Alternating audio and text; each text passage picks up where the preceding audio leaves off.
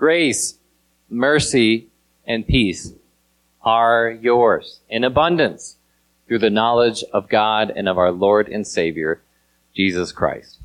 My brothers and my sisters in Christ. In 1992, a Baptist family minister released a book that was a breath of fresh air for couples who had spent so long talking past each other, feeling neglected and ignored, this book answered a crucial need that they had. For couples who assumed for so many months or years that their significant other didn't care about them, it ignited their minds to the fact that maybe your spouse or your significant other just speaks a different love language the wife who who says if my husband loved me he would help me with the dishes and take out the trash. He would do stuff around the house. Meanwhile the husband is saying of course i love you and i show it by buying you all these gifts. They're going to miss each other.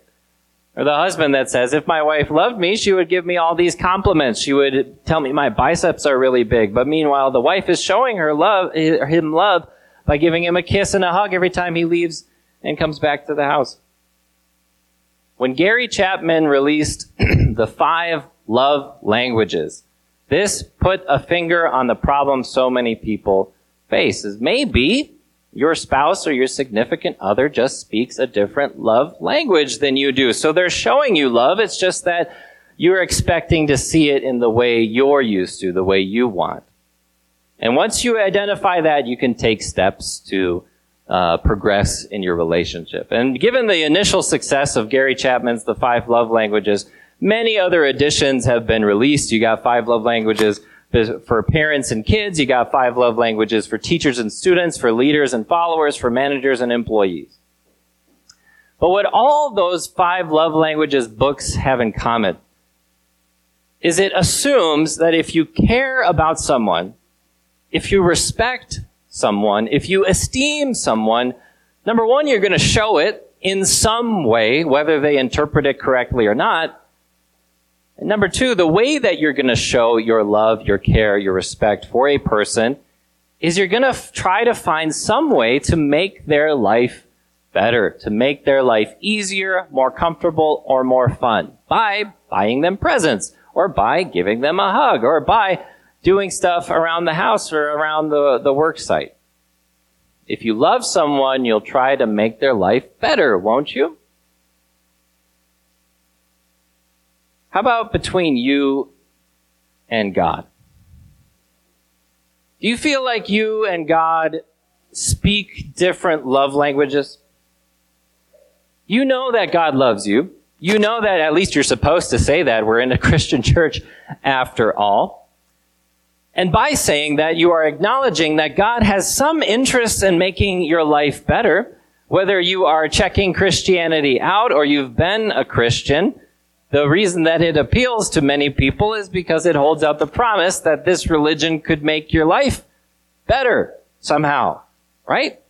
And I hear this all the time. I'm sure you do too that as soon as somebody starts going to church more regularly, starts reading their Bible more regularly, there are some tangible benefits. They find that they're more at ease, that their anxiety is easier to address, they have an easier time forgiving. There are these real live benefits that people have. But there's always a, a however, right?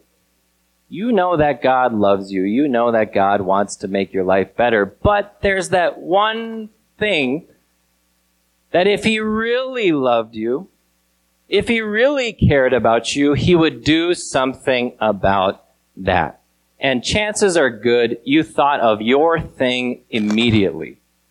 It could be a temptation or addiction that you wish you could just kick out of your life and you think, if that were gone, if I didn't have to struggle with that, oh, I would be so good. My relationship with God would be better. Everything would be great. Or it's a relationship that you're thinking about that seems to be heading in a negative direction. And you think, God, if you could just solve that, if you could just bring that person back to me, if you could just make everything good, my life would be fine. And then I could serve you better. I could glorify you more. You're thinking about your city, the things you see online, the, the news, the, the accidents and the tragedies that happen every day. You're thinking about your nation, the climate that we're in of so much hatred and anger. And you're thinking, God, if you could do something about that, then wouldn't we be good? God, if you really loved us, why don't you solve that problem? Whatever it is for you. Gary Chapman did something monumental when he wrote The Five Love Languages. He caused couples to rethink examine their assumptions about their relationships. How do you know your spouse or your significant other loves you? And are there other ways that they express it? And isn't that what Paul is doing for us in Romans? God wants you and me to re-examine our assumptions about our relationship to Him. Is it right to say if God loved us, he would do X, Y, Z. Paul in Romans would say, no. Much better to look at what he's already done. Much better to look at what God is already doing. So Paul begins. We know that in all things God works for the good of those who love him, who have been called according to his purpose. Don't you love that? Paul says, we know this already. We understand this already. We get this already. Paul, I'm not so sure. I'm not so sure I have an easy time recognizing that in all things God works for my good. Seriously? That's got to be one of the most difficult parts of scripture to accept. Right? That means in your temptation, through that addiction that you are fighting, God is working good because of what you have to struggle with, because of that relationship you're worried about, because of the stuff you're seeing online and on the news about how our nation is headed and all that stuff. God is working that for good, very hard to accept. And here's why. We are very very pain intolerant. That seems like so obvious I didn't even have to say it, right? When one of my sons falls on the hot concrete and scrape open their knee and they're bleeding, it's a race between my wife and I to see who can get to the cabinet faster, right? To get to the band-aid, the antibiotics, we want to make sure that our kids are pain-free at all times. And if they're ever in pain, we want to take that away. When your friend or, or when someone you love is having a really hard time. They're crying. They're, they're going through a real valley of life. You want to, you struggle over how to say the right thing to do what? To take the pain away. You don't want them to hurt anymore and you want to solve the problem as quickly as possible. And why does it seem like God doesn't? Why does God let problems linger? Why does God let pain stick around? Paul says it's easy. It's not that God is powerless to do something about the problem. It's not that God is powerless to do something about the pain. He's stopping problems and pain constantly, more than you will ever know. So why does he let this one through?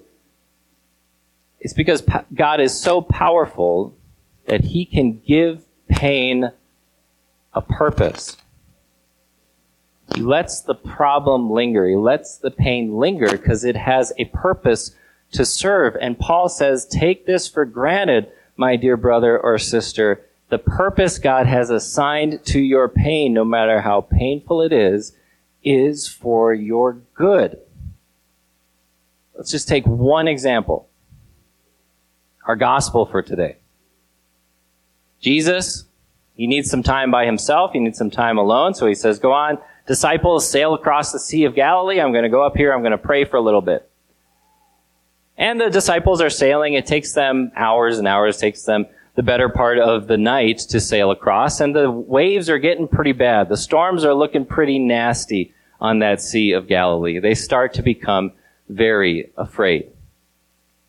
And Jesus himself is walking out to them, something that almost for sure they did not expect to see. Jesus breaking the laws of physics, of surface tension. He's putting his feet on top of the surface of the water and coming out to them. Who can believe it?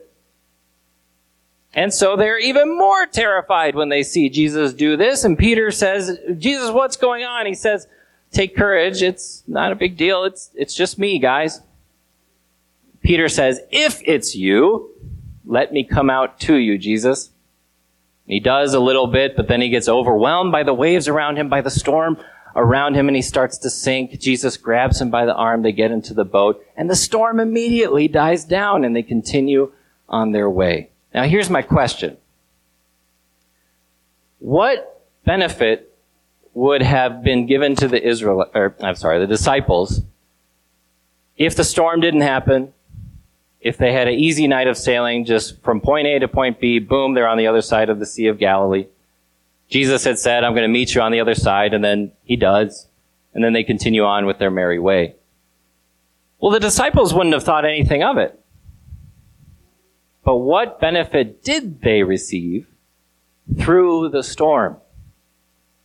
They had an opportunity to freak out, yes, but an opportunity to see how weak they were how easy they were to be thrown into a complete panic, but how ready, how present, how wonderful Christ was in the storm. Jesus didn't stop the storm until the lesson was learned. And so for you, brothers and sisters, your pain, your problem is your storm. What benefit could it possibly have to you? Well, for starters, it will teach you to look for Jesus amidst the storm. And when you look for Jesus and when you lock eyes with your Savior Jesus through His Word, what do you find? You find Him speaking to you about what He's done for you. Those God foreknew, he also predestined to be conformed to the image of his son, that he might be the firstborn among many brothers and sisters. And those he predestined, he also called. Those he called, he also justified. Those he justified, he also glorified. When you're talking with someone with a victim mentality, what does that sound like? It doesn't just sound like, oh, woe is me, life is so terrible. We all get like that. It doesn't always mean we have a victim mentality. But someone who has choose, ch- chosen to adopt a victim mentality speaks about their life in terms of what's happening to them. Everything bad that's going on is a terrible situation that powerful unknown forces are inflicting upon them, and they are innocent and they are helpless to do anything about it. And so they'll talk about the divorce that they're going through, the job that they just lost, or what's happening in their neighborhood as a bunch of evil forces out there attacking them and they have nothing to do with it. So what solution does some society suggest for keeping yourself from a victim mentality? Well, you stop looking at what has happened to you and you start looking at life with the perspective of what you can do Take extreme ownership. Be proactive.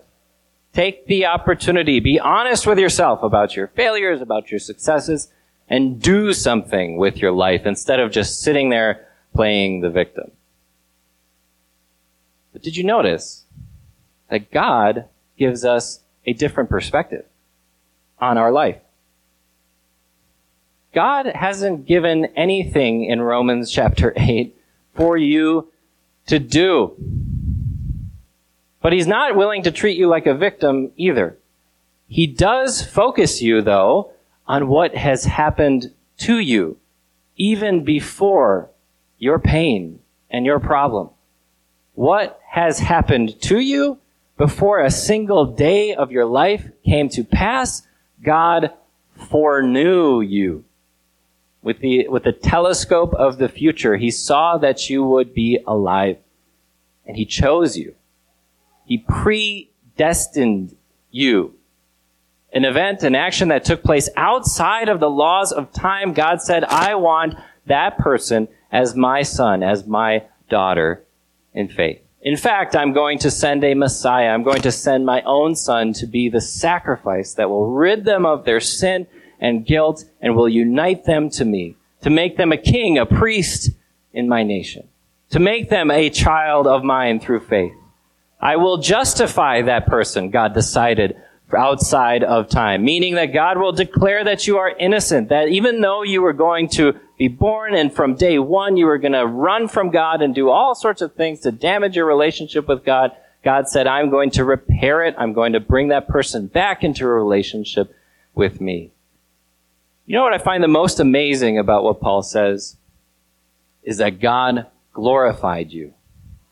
Past tense. Even in your pain, in your problem, in that thing that you thought of instantly at the beginning of this sermon, you have already been glorified. How does that make any sense? Well, by choosing you, by predestining you, by committing himself to loving you, sinner that you were, God exalted you to a position you could never earn or deserve, but it's freely yours. He has glorified you by making you right with Him, by making you His child through faith. So the question is now, given that these are true about you, and they have been true since a day of your life came to pass, how could you possibly have a victim mentality? How could something bad happen in your life, no matter how painful, how big or small it is? How does it make sense to have the reaction, woe is me, I am ruined, I'm such a victim, when you are glorified and exalted in Christ?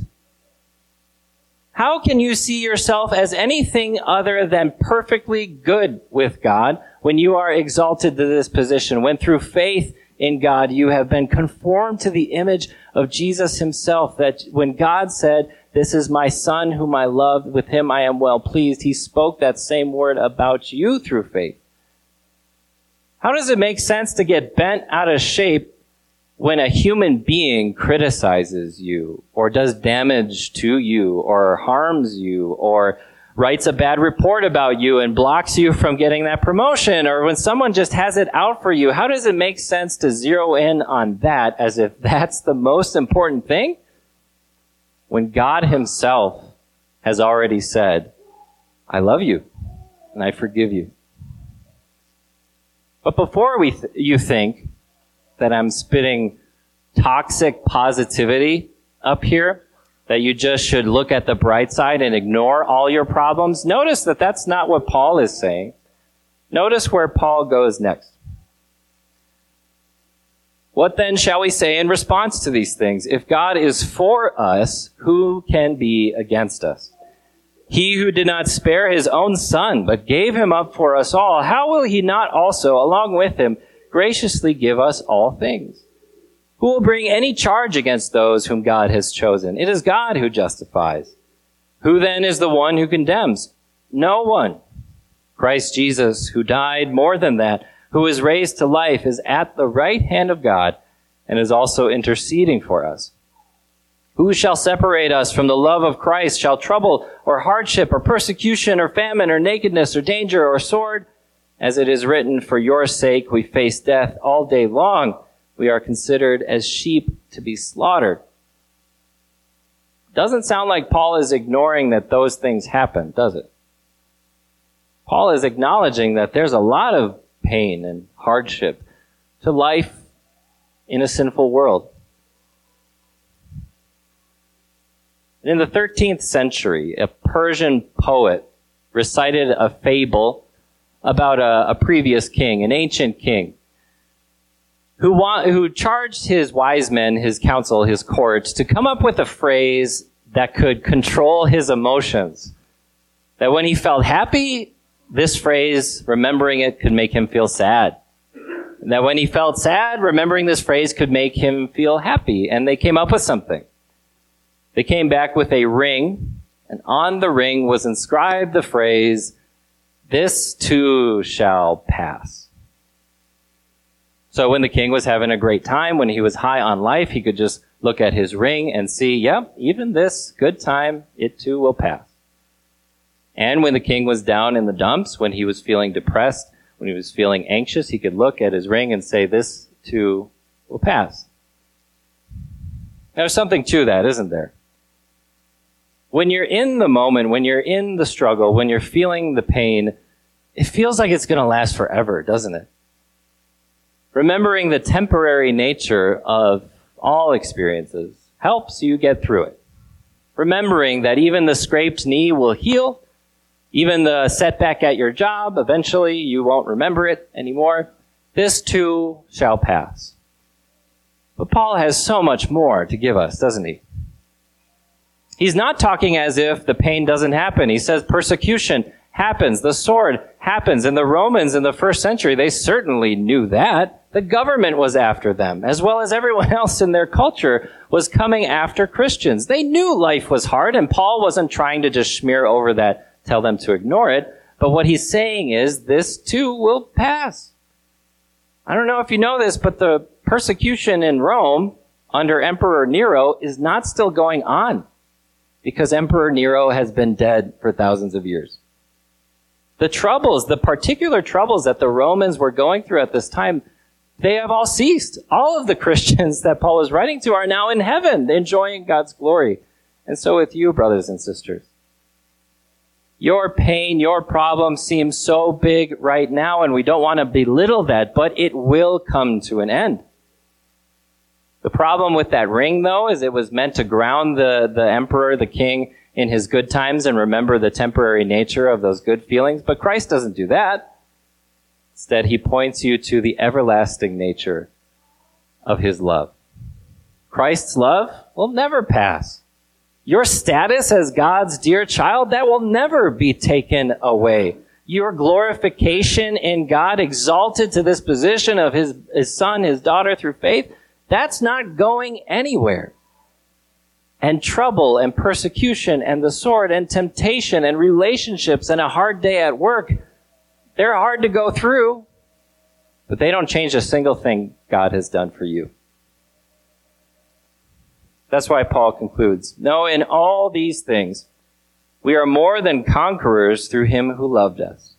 For I am convinced that neither death nor life, neither angels nor demons, neither the present nor the future, nor any powers, neither height nor depth, nor anything else in all creation will be able to separate us from the love of God that is in Christ Jesus our Lord. Have you heard of the show Hot Ones? It's an interview show that has celebrities come on, and the interviewer will ask well thought out and personal questions of the celebrity. But while they're talking, the celebrity is eating spicy chicken wings. And with each question, the, the, the sauce on the wings gets hotter and hotter and hotter. And I love this show, so I've seen a lot of episodes. But what will happen sometimes is the celebrity, the particular one that he has on, does not have a very good spice tolerance. And so after two wings maybe, they're already crying and they're drooling and they're they're chugging milk and sometimes they bring in their own like medicine and stuff to try to stop the spicy feelings because they are in pain. And it can sometimes get pretty awkward because the guy still has an interview he wants to do. And so they're sitting there crying and sweating and he's still trying to ask them questions, but they don't hear a word that he's saying because they are absorbed by the pain of the moment. You see where I'm going with this?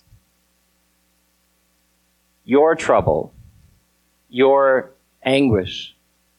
so easy to get absorbed in the moment. Because it's real. You have those times when you're curled up on your couch after a very difficult week and you feel absolutely powerless. Or you're sitting at the edge of your bed wondering how it could be that you did what you just did again. Or you are worried to death about what's happening between you and your loved one, where your relationship is going. But what do you do in those moments, brothers and sisters? You don't get absorbed by the pain. Remember, not even this has separated you from the love of God that is in Christ Jesus. You are not a victim. You are a victor. Your victory is in Christ.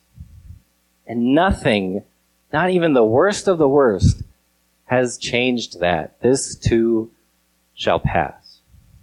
Remember that, brothers and sisters. Speak God's love language, that even the problems and the pain and the temptations, it serves your good somehow. Just trust in Him. You don't have to understand how, just trust that He will. Look at what He's already done to show you His love for you. You are already a victor in Christ. You are not a victim. Amen.